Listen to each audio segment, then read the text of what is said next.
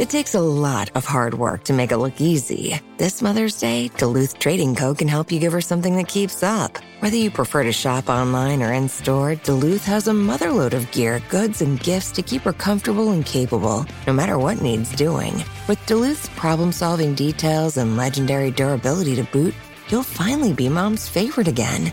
Check out DuluthTrading.com for all your Mother's Day gifting needs. When you need mealtime inspiration, it's worth shopping Kroger, where you'll find over 30,000 mouthwatering choices that excite your inner foodie. And no matter what tasty choice you make, you'll enjoy our everyday low prices, plus extra ways to save, like digital coupons worth over $600 each week. You can also save up to $1 off per gallon at the pump with fuel points. More savings and more inspiring flavors make shopping Kroger worth it every time. Kroger, fresh for everyone. Fuel restrictions apply. Hello, I'm Rob Beckett. And I'm Josh Widdicombe. Welcome to Parenting Hell, the show in which Josh and I discuss what it's really like to be a parent, which I would say can be a little tricky.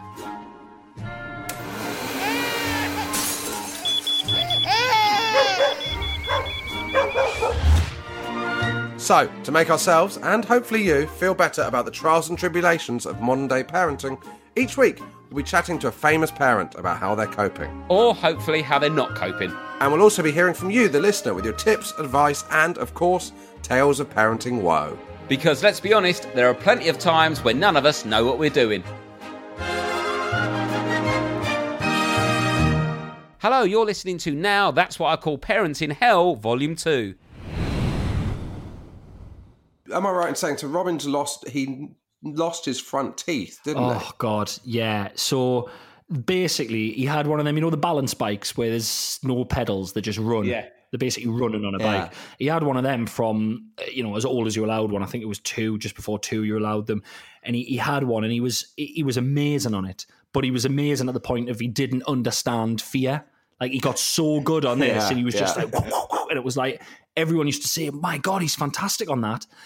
And it's a real bone of contention, right? So there's this place in South Shields called the Amphitheatre. It's it's an open air uh, performance space down on the seafront that they do like little festivals there in the summer, and it's got an under uh, like an under walkway bit that's covered over. Now the floor of that is tiled, right?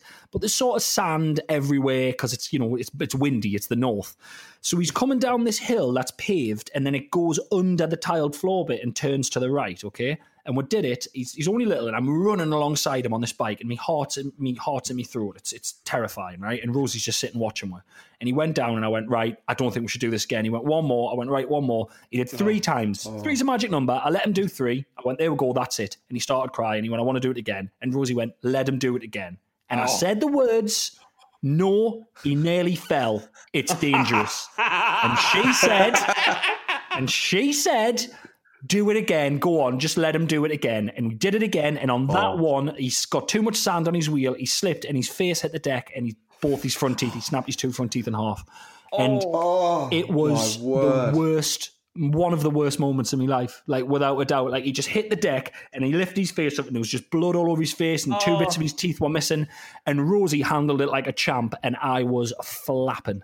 Like Oh, what do you do like, well, that? oh my God. Of course Oh you my were, Rosie. mate. I'm not judging oh you. God, Rosie, his teeth, he's broke his teeth. Oh God. She was like, calm down, go and get the car. And I ran like I've never ran to the car park, got the car, literally screeched around the corner. They jumped in the car. We, we drove off. She was like, calm your driving down or we're going to crash on the way to the hospital, you idiot. So we got, we drove up there to the hospital. We had a look at it. Went to the dentist the day after. They sort of filled them in. But then all his gums were like, they went a bit black and all his gums were really lumpy and stuff. So it was basically getting oh, infected. And he got them taken out. Wow. It was And does it affect him in any way? Absolutely not. They're just so resilient, and he's he's. I don't know where he gets it from. I'm a wimp, and he is literally the one of the hardest people I've ever met in my life. he's like nails. It's it's unbelievable. So does Rosie does Rosie refute that story then, and uh, or is it is it a given that she said one more time and you and you stopped? All you the years, all the years I've known you, and you don't believe me.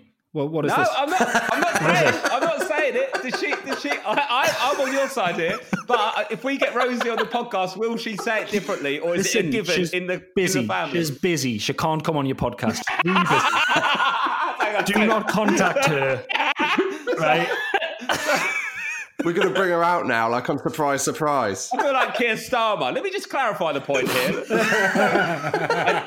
if we had Rosie on the show, would she say that she said go again and you said it's dangerous? Would she Uh, agree? she will. Uh, she will agree, but she will then probably put forward the point that I should have just caught him like I did the previous three times. Fair enough. okay. So, well, I mean, we've had that argument a lot. But what was what was interesting about what happened was, um, it- what you take, we took him to Newcastle to the RVI hospital to get his um to get the teeth taken out, right? And it was so strange. You had to kind of drop him at one door, and then he went in with the nurse and sort of put him under anaesthetic and pulled the teeth out. And we had to walk around this kind of one way corridor. You kind of dropped him off, and then you walk around the other way, and then he came out at the other end like a conveyor belt, like like dropping your luggage at the airport, but like really. Did you uh, did you tie something around him so you'd recognise him when he came out? I, I cling filmed him like them people do wearing one the machines. But he come round, right? And it, honestly, right, we got around, we were so worried. I think I, pro- I was probably crying. I'm, I'm a disgrace. But I, we were walking around and he came out and he was sitting eating, both front teeth gone, sitting eating jelly on the nurse's knee. And she was like, I can't believe it. She was like, literally, we'll put a tiny bit of the, of the gas to just to chat. Oh, did they even do the gas? I, I can't remember, but they didn't have to properly put him asleep. They just did it, and it was out. And there's other kids screaming, and he was just sitting there eating eating a little tub of jelly, just buzzing. And he was honestly, we hadn't realised, but he was a different kid once I got them taken out. He was all good. We we need to ask you, Rosie, about because we asked Chris and he gave us his account of um the day Robin lost his front teeth. Yeah. oh, I bet he did. I bet he did give you his wrong account of the day that Robin lost his teeth. What What did he say? Um, just that you really went to pieces and he was heroic. No, um, he's no.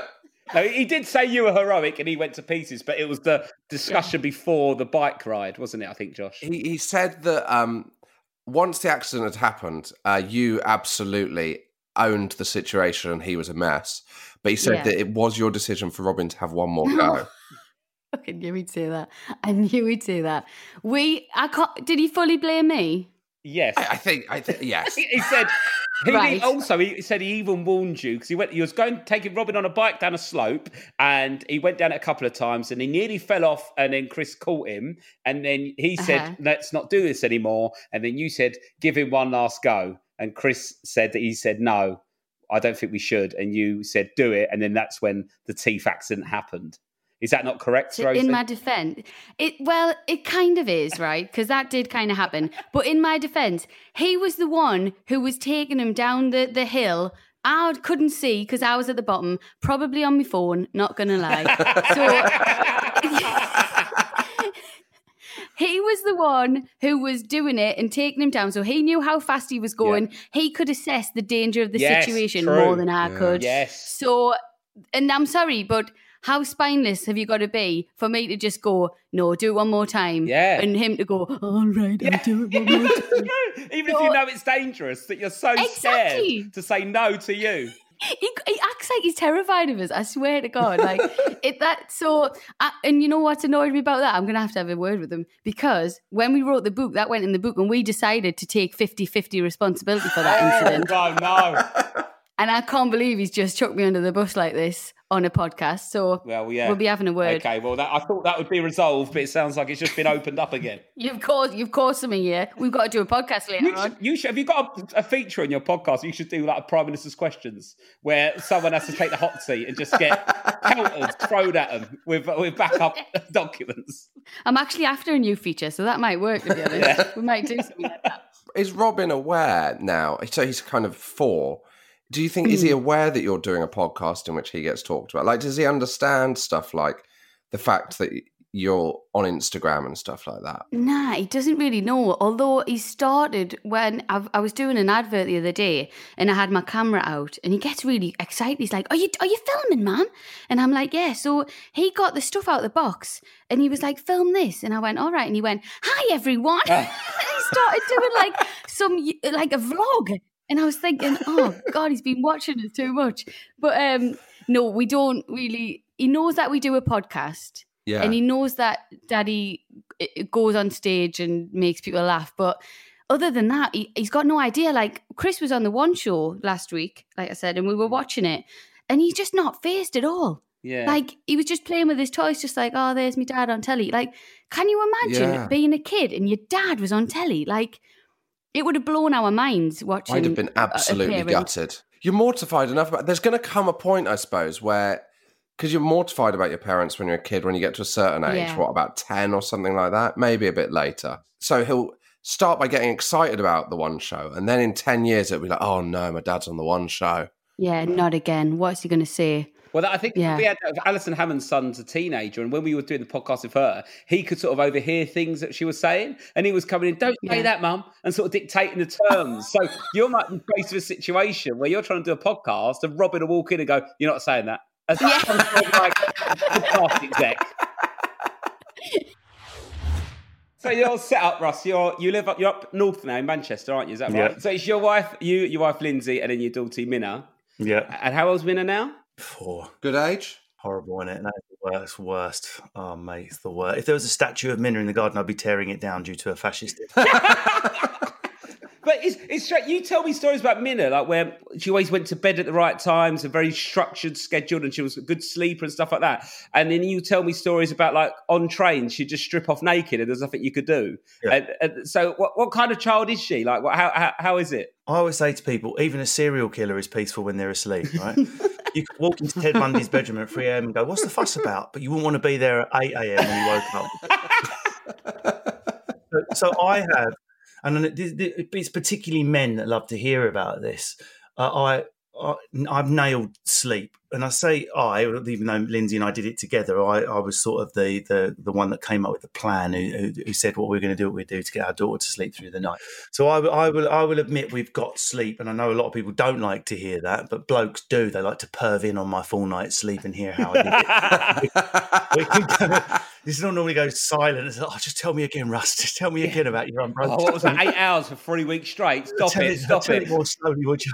And, uh, so I'll tell you how I achieved that in a minute because uh, uh, like men love to hear I did it using nerdy charts. But it's when it's when the eyes flick open that is when the hell begins. but that sort of also proves that that also proves that regardless of the temperament of your child, whether you've got one of the laid back ones dribbling on its bricks as it amuses itself, or whether you've got a holy water sizzling on the forehead bastard like I have.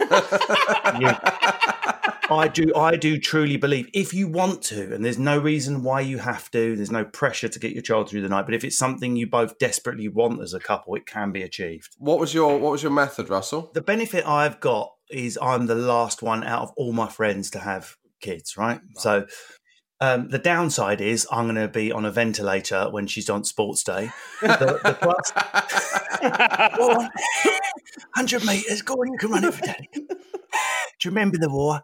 And, uh, no, and the, but the plus side is um, I was able to watch all my groups of friends, and what went wrong most often, apart from all the usual childhood illnesses, was arguments about sleep, kids in the bed, sex life going down the drain, relationship going down the drain, where the child's on on the throne, uh, uh, ruling the house as soon as it was born.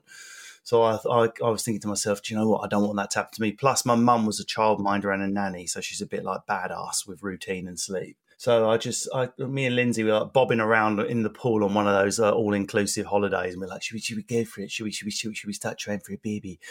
And I was like, before we do, before that Marvelon pill packet goes in the bin, we are going to be in agreement on sleep. And that's the mistake most couples make. They just once they've got a screaming satanic object in front of them, that's when should we have the chat now? The time to have the chat is before fertilization.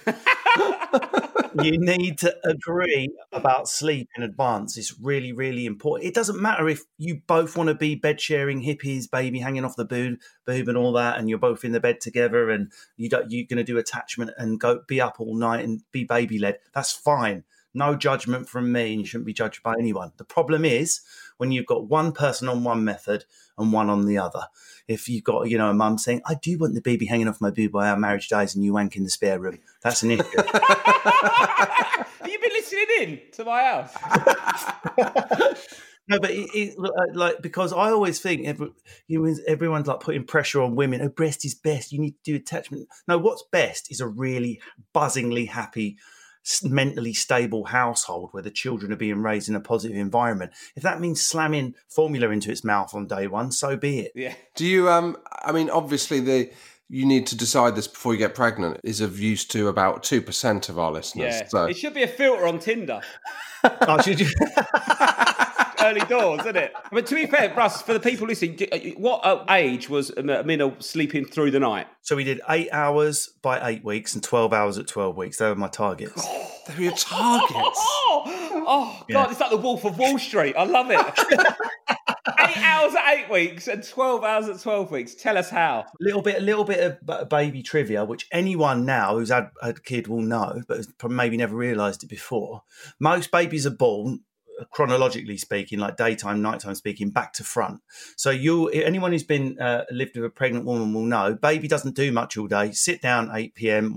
Watch a bit of Britain's Got Talent or whatever. Baby starts kicking, yeah, Like every time and then kicks her all through the night. I've had a rubbish night's sleep, and then it sleeps all day.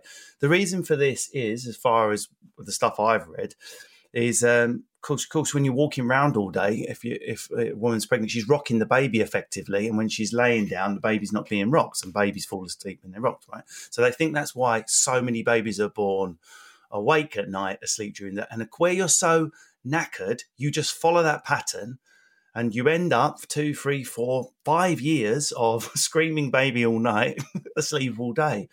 So, contrary to what some people think about being some sort of sleep fascist and forcing a baby to sleep through the night, it's quite the opposite. My, you know, my daughter was never allowed to cry or self-soothe or any of that nonsense that people hear. We just worked initially when she was tight, once she'd regained her birth weight, towards keeping her awake during the day which is much much easier so you're just stretching you, we're talking about when they're really tiny just like a game on the kick mat a mobile and inviting the nanas over when they're due for their scheduled nap so babies need 16 hours sleep babies hmm. need 16 hours sleep so why wouldn't you squeeze 10 12 hours of that sleep into a night time and have the four hours naps throughout the day so whenever she was due for a nap that's when i'd let my mum in start rocking her so if she falls asleep fine otherwise i'd be getting like a vein in the side of my schedule Yeah. head going in you should be awake by now So it's mum." not about getting them to sleep, it's about keeping them up. Indeed, Oh. initially, and then, and then and then what you'll see is you can gradually stretch the periods at, at night, and people are like you should never wake a sleeping baby. You should never fuck off out my house. Because what I would do is if Minna was due for I don't remember what the timings are now because it seems like a lifetime ago. But say she's supposed to have ninety minutes a morning nap from ten to eleven thirty. Eleven thirty one, I'm unswaddling that child. getting her ready, fed on time, awake on the kick mat. We were using like a cold flannel on her feet, anything to keep her uh, stimulated and awake. And our friends were like, that'll never work. You It's like Japanese prisoner of war torture. Have you thought about working in Guantanamo Bay, Russell? Sometimes I just scream in her face. Just play loud heavy metal for six hours. it was it was all done with, with like games. That, Oh no, I'm only vested. But we, but it was our friends, every single one across the why work. They're supposed to get up at four. You should be on Pornhub at four a.m. Play the game, and that's the other bollocks that winds me up. Is that babies wake at, uh, at four a, five a.m. There's nothing you can do. It's absolute dog shit. If you get on a plane to Australia, your baby doesn't magically know that sunrise has changed. It, it's- it's because people's definition of what they call a blackout curtain is pathetic it, it winds me up. People are I've got the blackout just like it said. And you go in and you're like, you could kill a vampire within seconds in that room at 6 a.m. You shouldn't be able to walk across a blacked out room at midday. Like it should look like in Spanish and Italian people do proper uh, blackout shutters and stuff. So that's Yeah. what we did. So it's, instead of doing a 7 a.m. to 7 p.m. date, what use is that to a stand up? If Because I want to be involved as a dad. I said to Lindsay, let's do 9 till 9 till she goes to school then we get a bit of an evening and we and we get a lay in as well. So that's what my daughter sleeps. She sleeps from nine nine p.m. to nine a.m. Blimey. Jen, can you explain to us and the listeners your your setup at home with your kids and stuff? Yes, I can. I am sharing my home with my uh, ever patient girlfriend and our two five year old twin boys. And it's fun times all round. Oh, five year old twin. Sorry, because it's actually your life, but I shuddered. I'm sorry. Uh, 'cause I- yeah. Straight in with the empathy felt there. I love it. I did a live version. You know when you read an interview, so I go, "God, no, fucking hell, five five year old twin boys, three dishes having a shocker." That that, but sorry for saying it out loud. no, it's all right. I'm living it. I, I know it. I feel it. Um, and how, how how's it been then? So, have you been in homeschooling with five year olds? Oh God, yeah. Oh my God, yeah. I have, and I am shit at it. I am so shit at it. It's just that they don't respect you, your kids. I mean, not your kids, my kids. They don't seem to respect parents when they're homeschooling. I've spoken to a few parents and they're like, oh, fuck it, I gave up after two days. Um, just trying to teach them stuff because we've got to teach them how to read. Everyone's going out five. You don't have to do anything, mate. Just wait until they're 10. It's like we, they, can't, they can't turn up at 10 and go, sorry, mate, still can't read because my parents didn't bother homeschooling me when I was Yeah. five. Um, so you've got to teach them things like phonic, jolly, phonic. I mean, the jolly bit fucked off a while ago. I'll tell you, it's just it's just a horror show, and they don't like. Honestly, if I'm trying to tell them to do anything, they're like, "Ah, I don't want to do that. And anyway, you smell of poo, and it's like, Oh, they love you smell of poo. They they Yeah. love do you saying think? Do you think the fact you smell of poo is a problem, though, Jen? Maybe that's why you're struggling to homeschool. If you didn't smell of poo. To be fair, I've seen your stand up, Jen, and there is a routine about you actually smelling of poo. So I think they may be accurate in that. In that. Well, and whose poo is it? It's not my poo. I'm not like just slinging my poo around the house. It's their bloody poo. They are so obsessed with their bumholes at the moment. And that's, I made the mistake of saying bumhole to them, and Chloe's Ooh. like, "We don't say bumhole. We just say bottom." And I went, "It's too late." So bumhole's out. yeah. And Bumhole's a great it. word, though, isn't it? You forget how funny Oh. bumhole is. could you use that to teach them all the different sounds? And you could say, they're what they're funny. and then it'd be a great chance to teach them about the letter O, wouldn't it? You go, Oh yeah, because my, my, my, my daughter's starting school in September, and I'm already I don't understand this phonics thing where you learn the alphabet, like A B C D, and uh, but you uh, for anyone that didn't know what it was, uh, that's the English one. Um, I'm working on the Greek, um, but you, you learn all those sounds for A B C, but it's actually abaca. Is that right? Well, yeah, but you're it's also more complicated than that. So you're learning sounds when you like say you've got I G H together, then they have to learn that that is that sound is I, or if there's an a O and a and a W together, that that can be ow, or Yeah. you know they got to learn it like that. Or if you if there's an e at the end, like like actually bumhole is a very good example. Now we've got Let's explore the bumhole let's class. let's explore bumhole because there's a magic e at the end of hole. Yeah. So the uh, o is instead of being an o, becomes an o. So it's not hole. It's what is it, kids? Hole. That's right. It's bumhole. So we're all learning something. we had Magic E when I was growing up. Did you used to watch the Look and Read BBC TV shows at school? So it'd be like Badger Girl or Geordie Racer or something. no, I'm like ten years older than you, so I didn't have that. Badger Girl sounds like a TikTok star. she just got, you know, documents the badgers in her garden, which is not a euphemism. Um, I, well, I struggled with reading, uh, so, spoiler alert, um, as a kid, and I had to go to learning support. And um, we used to read the Biff, Chip, and Kipper books. My kids are reading those. Yeah. Uh, all I remember was they went, okay, you're going to go for private one-on-one reading. 'cause you're- You know, I struggled, I'm dyslexic, so I struggled with the reading. And um, the book was just bigger. it wasn't an easier book or specialised. It was just the same book with one person just pointing at the word. That's an opticians I needed.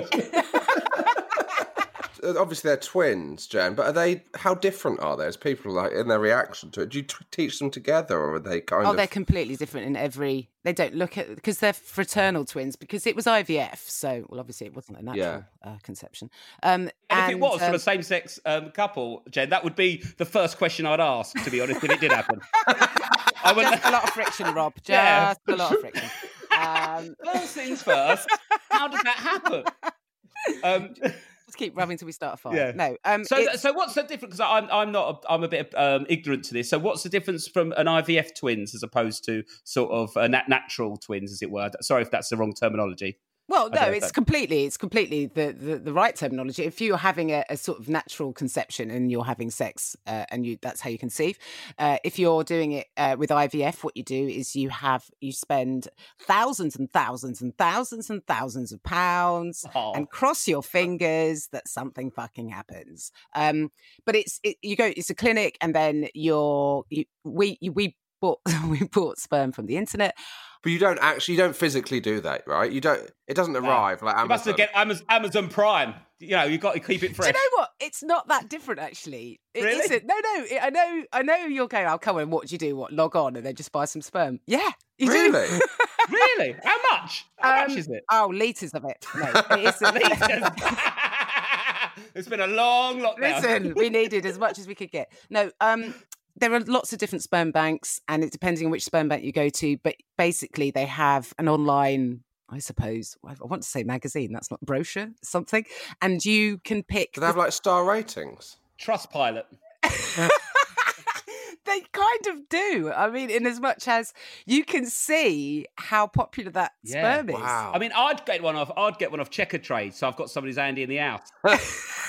That's, I've got to try. I've got enough sort of gobby talking people in our family. We need some somebody. who's Yeah, got but some you, skills. you you'd get mixed messages. Really, I've got I got three off this stoner. The first one was an absolute dream, but the last two, if I'm honest, are a pair of pricks. Um, so it's 50-50. What? Um. So, what did you know about your sperm? So what you don't get, you have no idea what your donor looks like. So what you will get is information, and again, this really depends on the sperm bank how much the information they get, they give you. So we went to the European Sperm Bank specifically because you get the most information about the donor. So Right. Yeah. And you get sort of information about their parents sort of uh, health you know if there's any i don't know like dementia or cancer or anything like that in the family. So i think you go back like the parents and then the grandparents and then you can what they look like what they do for a living interests all that sort of stuff. And then you get a photograph of them as a baby so you can kind of get an idea. So, I mean, we were a bit cruel because there was a couple of babies that were completely boss-eyed, and we were like, "Oh, Oh, look, come on. swerve that." if you're paying for it, you're allowed to choose, as far as I'm concerned. Do you know what I mean? I mean, the irony is one of ours is boss-eyed now, so that was, that was, quite, that was karma. there we go. Um, I mean, like you can spend weeks and months deciding, and then in the end, it's kind of I don't know if other people agree with me, but it's kind of moot, really, because what you want is a baby. Whatever you end up with, you're not going to be like, oh, well, I wish we'd gone for you know Jeff. He Of was course, he yeah. had love, he had nicer eyes. You're going to be like, oh, this is my baby. So, um, yeah, I, I can't even I can't even tell you how we chose our sperm donor. I think we just went, oh fuck it, him. You know, I think it was like that. and and is it sort of with is it just some because with IVF? You sometimes it's more chance of twins. It's not like an option you pick. Like twins Well- are in the family. Again, uh, it is an option we picked because you can Ah. choose. I don't know if you can still do this. I'm not sure, but you Bog can off. put two. Uh, you can- High level, buy level, buy one get one free. Eat out to help out. Well done, Jeff. So that's a, that's an option, is it? yeah. I mean, you can- well, it depends how many you get, right? So you you get you get to it depends how many embryos you get. So you once you go through the process of IVF, right, and then you end up with however many embryos you do, and then we went through one round of IVF and it was no, we'd been through two rounds of IVF and it had been unsuccessful, and we were like, oh fuck this, this is costing a fortune. So the the third round, Chloe's like, I'm going to stick two embryos in. And I was like, Ugh, I Double, feel double dropping. It's like being at a festival. I'm not Yeah. feeling it. I'm not feeling it. Come on, flares on in a minute. I'm doing two. And if you and if you just waited an hour, that one would have been Yeah, fine. We've got two now. And I like gurning your tits. I'm going, oh, I wish I'd just stuck to one. So yeah, that's basically what happened. yeah. Are you a good cop or a bad cop as a dad, Dara? What's your kind of role? Shouting? Can I can I have shouting? Is that one of the things there? Turns out much more of a shouter than I thought I'd be. Much Oh, more. really? Yeah, much more of a blindly furious uh, person than I presumed I would be. Yeah, no, no, it's it's it's a surprise to me as well, and to them a lot of the time. Just how what I oh, I have told you to hold the fork correctly. the kind of you know just I, yeah, not great. Have you had a moment in particular, Dara? No, no, no. Just, just you know, they just don't. You know, they don't listen. Um, it is. it turns out, no. I'm I'm very impatient about things not being done uh, the way they should be done. No, it's awful. It's like, honestly, it's it's a thing that I should probably have a talk about because it's like, oh, for God's sake. The, yeah, really? but they will. I've I've always felt with kids uh, whom I utterly adore, and they're most, they're wonderful creatures. But it is like it's a type of love you have for your kids is uh, the love both the love at the start of the relationship of a you know a romantic relationship in other words i cannot wait to see you everything about you is beautiful you light up my life you're amazing you're fabulous and the end of a relationship you know exactly the stuff that makes me more angry than any other human being and it's the two of those together Oh, that's a perfect description. Dara, have you had a moment in particular where you sort of lost it with the kids? It was Shappi Khorsandi had a moment where she flipped out over some milk tray, and it was the, called the milk tray moment within the family. Um, have you ever had a moment where you flipped out and, and it's been reminded? Um, It's, to you by n- the they've not been brought back because I'm mortified when they bring them back up and I get angry again. Uh, no, I don't. The, the, the just the stubbornness of it, the sheer. There has been, yeah, there's been there's been certain topics on which I get very kind of yeah. They, that I've said this to a million times. Could you not do that this way? Um, you know, it's been like you know, get your feet off the table. We are eating our, you know, that kind of stuff. Like, how often do we have to say that to you? That was the thing. When I was a kid, it was like elbows off the table was the thing. And now I'm enforcing feet off the table. And you're like, how much have standards dropped in the 20 years since I was a kid? This was elbow. It's now it's feet. I had a um, conversation at tea time today with my daughter, whose arm whose arm was just draped into the middle of the table. They uh, and I would take your arm off the table. And she said, "Why?" And we were like, "Just move like slightly further down. It won't put in on you." Why? She said. And I realized, as I'm trying to give out to her, I have a routine about how stupid the whole elbows on the table was. Why was that a thing? And to be like whatever the and I had a whole routine dissing the elbows on the table thing. and here I am, gone total full circle on this. Like. So, it, do you think you're like your parents? Are you parenting in the way your parents parented? That's a sentence I could have said better, surely. No, but um, yeah, yeah, I mean, by all means, edit and do it again if you want to. Yeah, you take a should, second say, you should hear how your dad said that first time round as well. I think it's brilliant. Running down, running through the family. Do I? Yes and no. I mean, I mean, they they are the model for certain things, but the uh, but uh, and probably that's irritating. Oh, why don't we think about this kind of thing? No, just tell me the answer. In that, in that, I do, but I'm not sure actually because I, I, I don't know if I think I, I, I've forgotten so much of my childhood. I, I had this. It was a lovely time, but it wasn't a thing that I remember really vividly. Do people remember their own childhood Yeah. really vividly? Is that a thing? Or is that no, I remember like the TV and the computer games more than I remember the actual experience of being a child, if that makes sense. It makes perfect sense. I think there's a lot spoken about this. and I- Whereas I remember everything from 16 on vividly because it was like at 16 I got to choose everything from here on in. So therefore, 16 was me. That was you know, and everything up to that was the, the containment of me. So no, I, I don't remember specifically how it was the uh, in in that regard. I don't. I don't. My, my father had a thing where he uh, had a no raised voice thing, which I've completely fucking ignored. The uh, which was the uh, he had a thing because my father was a trade union negotiator, and he said, "Don't make me use my trade union voice." Was a phrase that he said, and we or trade union face or trade union voice, one of the two. Either way, we never got to see this mythical trade Oh, union wow. face that he had, this work face, this stern, stern as possible face that he they could have. But the good thing about that face is it stops at quarter past five on a Friday. Yeah, knocked doesn't off. You know, doesn't have to do anything. on know? the dot. and it, and so is everything else. It, when it stops, everything stops. That's the that was the thing. That's how it worked. I asked him years later. He said, "No, sure, there's no, there was no." He said, "There was no." He just came up with this bluff. You know, don't you uh, do He not bluffed want you the whole way the through your whole way childhood. through. That there is a there's another thing, and that happened to be what he said. You know, don't make me use my, my work face, my serious Yeah. face. Yeah, Don't make me use my Jongleurs Christmas week that would be our our version. There's two endos in and three stag doos. Listen to me roar. The, uh, look, you're seeing my stargazing face. You do not want to see my mock the week face. If I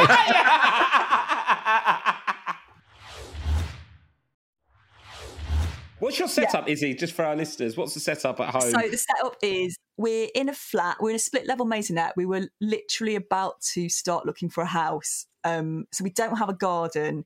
yeah. We had a bed delivered from IKEA the day before lockdown started, um, which is in the dining room in about, I'd say, 12 different boxes. you can't even walk to the printer or open the window. Oh, oh no! Oh, oh, I- And so your- you're, you're there with Elis, your partner, and your two, Yeah. two children. What ages are your children? So they're five and 15 months. Oh, that is a, that's mm. tough. you know what, right? The five year old was always such a good sleeper. And we were so kind of like, we were like, it's because we're so chilled. It's kind such bullshit. Like, I'm not chilled anyway. I really pretend that I am, but inside I'm like, oh my god, was that fish off? And I've just cooked it. I'm going to give everyone food poisoning, and everyone's going to die. Like that is my internal monologue. Quite a lot of time, like I'm like, yeah, I'm so chilled. I'm so chilled. Like anyway, um, uh, like it's just not true that anything rubbed off on her. It was just her personality. So Yeah. with him, like he is such a shit sleeper. Like the only thing that gets me through lockdown is the idea that if he was a newborn and we were in lockdown, it would be worse. You know when you, know when you make yourself feel better by thinking, Yeah. well, at least it's not like he used to wake up every 45 minutes every night and then wake up for the oh. day at like four. So Oh, uh, so finally, he started sleeping through the night, probably only about two or three months before lockdown began, right? Yeah. Um, so he sleeps through the night in inverted commas, then wakes up normally at four thirty for the day. oh. And so what? What do you do with your time at that point? So the arrangement is, and this was never talked about. Elis does every single morning and wakes me up at eight thirty a.m. And Yeah. in return, I do all the cooking and cleaning and tidying.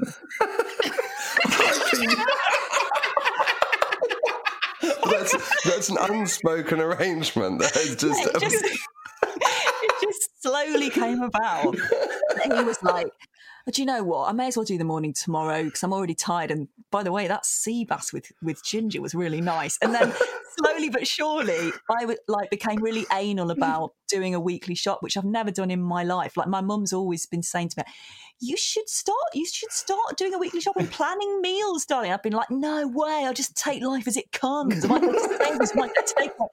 And now, because obviously, you know, no one wants to go in shops unless they have to and all that. I am so anal about the weekly shop, and I even ordered like two chocolate oranges last week, and then was like, um, "You can only eat a quarter tonight because it's got last for like a week." Then I ate three quarters in what the same night, hunched over the kitchen sink. Um, basically, so I'm in charge of like the running of the house in the Yeah. way that like women were, I guess, sort of like, you know, in maybe our grandparents' generation. And obviously some women are in our generation, but certainly not really any women I know. Um, so it's like, it, it's quite I, weird. I'm going to say it. I don't know where Rob is on this. I would 100% take your side of the deal. What about you, Rob? yeah, what do you think, Robin? In a minute, I'll also give you a few details about what my job entails. um, Yes, just to make okay. sure. Well, I, I, I think I can see I can see the logic, but it's such an early start, four thirty a.m. If it was like they got up at six ish or whatever, and then he dealt with the kids every morning, but he's like getting up like he's a, doing a radio breakfast show. It's like it's so early. And it's, so what time? What time is he going to bed then? in the olden days, Elis used to be the one going to bed at two, even once we'd had Yeah, kids. he was and I always used a night owl, though. Yeah, he really was, wasn't he? So he's totally changed. Like he's in bed with the light out by half ten, Yeah. and he, he's responded really well to lockdown as well. Like he's like. uh, He doesn't care. He's just like, as long as I've got my history books. Genuinely doesn't care if he sees me or not. He cares if he sees the kids, but Yeah. he wants Yeah. to see me a little bit, you know, like maybe 20 minutes a day, but that's it, you know. See, You're too I busy can't- cooking and cleaning. well, exactly. I'm doing it like I'm getting the chimney sweep out. And, what I what I discovered was I was actually once I was up, I was once I'd had a cup of coffee, I, I was all right, and then I would have this dip at about six fifteen. I mean, pretty much to the second, which used to which used to match their bath time. So baths should be fun, but that was when I was at my most tired. And what I found then was it was too late to have a tea or a coffee because that would keep me awake. So obviously I've got to go to bed so early. So I would just they would just have a really grumpy bath every night. What time are you going to bed, Al? I would try and go to bed at around ten. As anyone who knows me, you'll, you'll know this. I, I'm an, an extreme night owl and always had been. Even when Betty was little, I and stand up used to keep me awake as well. And even when I stopped doing as much stand up, I still had a stand up's body clock. But that has now finally been broken by lockdown. So I tend, try to go to bed at about ten. But we'd, we'd I'd have this dip at about six fifteen, and um, it was too late to have a tea or a coffee. So Betty'd splash me. And instead of splashing her back, I'd be like, You what, mate? what's your problem? What is your problem? So, like Groundhog Day, now I f- find this film incredibly poignant because ev- every day was exactly the same. And how does it feel now? Well, they they, they went back to the childminder, Bet- and Betty went back to school. So during his nap, which was when I used to do all of my work, I could fit an enormous amount into that nap. Oh, you must have been so tired. Well, I mean, the really pathetic thing is that we were watching. So then we get them to bed at about eight o'clock, and then we'd have eaten. and we were trying to watch normal people. The episodes are less than 30 minutes. We were doing 10 minutes a night with the caveat that I had to be in the mood. 10 minutes! So, what were you doing with your two hours to yourself? Uh, I'd stare a lot. Um, and reading was, I used to unwind better reading than watching telly for some reason. And also, I didn't want to go on my phone really after about quarter to nine because the screen used to keep me awake. Because being a night owl, what I used to find is even when Betty was very tired, I, I mean, even when Betty was waking up very early when she was little, um, I'd get this second wind in the evening, no matter how tired I- Yeah. I, am. So I've really got same. to try and avoid that because if I had two hours sleep in, you know, at night, as soon as it gets to about eight o'clock, I actually feel all right. Whereas I'll have felt sluggish all day. So I'm really trying to avoid getting that second wind, or I'll I'll end up watching a film or something and go to bed too late. How was your first um, day of the childminder and back to school where you had the day to yourself? I felt like I'd won fifty million pounds. I've, I've the, I I just could not believe it. Just amount- just I just couldn't believe it, and I I didn't know what to do. And I used to get when I used to get little moments to myself. I used to think, right, what am I going to do then? Am I, am I going to read a book, or am I, going, or am I going to watch a film, or am I going to text a friend, or am I going to phone a friend, or am I going to watch telly, or or am I going to read about telly so I'll know what to watch? So when I have got time to watch telly, I'll be watching the best telly. 'cause I don't want to waste time. what, what, what, what am I going to do? What am I going to do? And it just the whole thing, the whole day just felt so long. It's like when you talk to people of our age who don't have children, their weekends, two whole days. I find it mad that, that people have their weekends. Yeah, Like, yeah, yeah. The thought of like just sitting and like enjoy. I used to enjoy a hangover. Yes, yeah, that that's that's the big thing. I used to kind of thrive on eh, wa- watching the football on a hangover and making waffles and beans for breakfast on a hangover. Do you know what I mean? And I And used to now, find it funny. Yeah. That was the thing. If I was a bit useless because I was hungover, I was like, "Oh God, sorry, I'm hungover." Whereas now I'm like, "Great, my great, I'm ruining lives. I've ruined my life. I'm ruining lives." And you, Because I had four cans. Now she's crying and I'm crying. Great.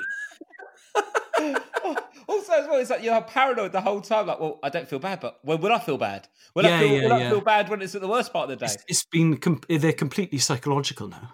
Yeah. Oh, I you're, oh, you're one of those. You're one of those dads. Oh, you're you're you're a Birra Moretti dad. Yeah, yeah. I get it. Kids are in bed, eight cans by the side of the sofa, do you think um, Isy was worried about you coming on this podcast, Elis? No, I, I don't I don't think so. She, she I listened to it and it's quite funny hearing her talk about me when I'm not in the room. Because for a kickoff, she does an absolutely terrible impression of a Welsh accent. and she wants 10 years to practice it. The thing she mentioned, which I, I had forgotten about, I listened to a, her one of these quite recently, was I was initially shielding, right? So I wasn't allowed out the house at all. So I used to sit on the window, on the windowsill, to try and get like vitamin D like a cat. and um, I used to think this was this was a, a good aspect of my personality, but I have now reviewed this and I don't think that it is anymore. I would say I've got an almost superhuman ability to adopt my situation, in this case, complete lockdown because of coronavirus, and then find it completely impossible to imagine an alternative. so I actually wasn't that unhappy. I was like, oh, well, I'm unable to leave the house. That's my life So- now. That's my life now. And did you feel jealous of other people who weren't shielding and didn't have No, a child waking up at half four? if if I had been a character in the TV show Lost, I would be the bloke who was quite happy to bed down for the night under the shattered wing of a stricken aeroplane. oh, oh well. This is my life now. I, I, I live under a wing. I mean, the, the problem with that aspect of my personality is that it means you you almost never try to better your set of circumstances. So I'm always, like, oh well. So I, I wasn't particularly unhappy, if I'm if I'm honest. Obviously, I was worried for people who were you know who were vulnerable and that kind of stuff. And also, we don't have a garden, so I, I.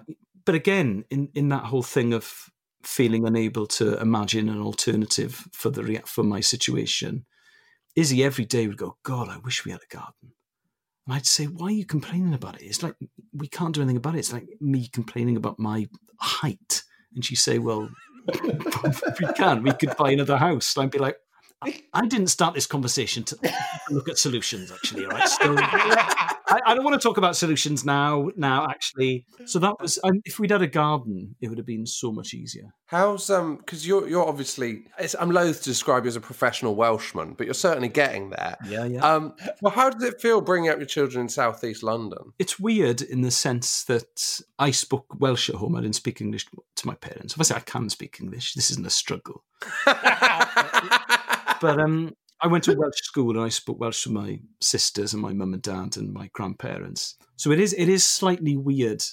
I do find it weird. I like when I, when I go into my daughter's primary school, all the stuff on the on the walls about leaves and frost. It always causes me to do a double take. Doesn't have enough L's in it. And not.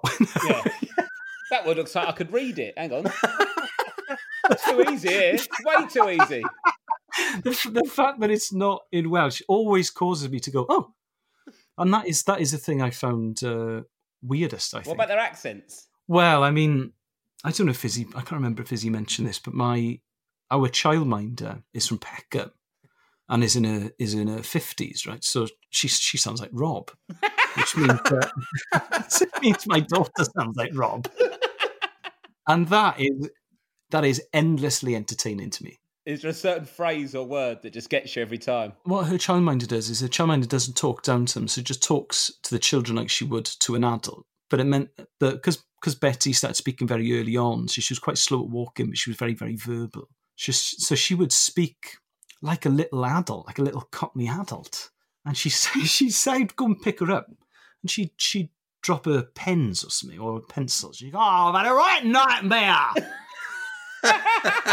I remember, I remember looking at the uh, snow and going, "That is magical! Look at that!" Because she's a bit older now, she she'll say things like, "Speaking of which," he turned round to me and said, yeah, yeah. That's it for this special best of episode. We'll be back next week.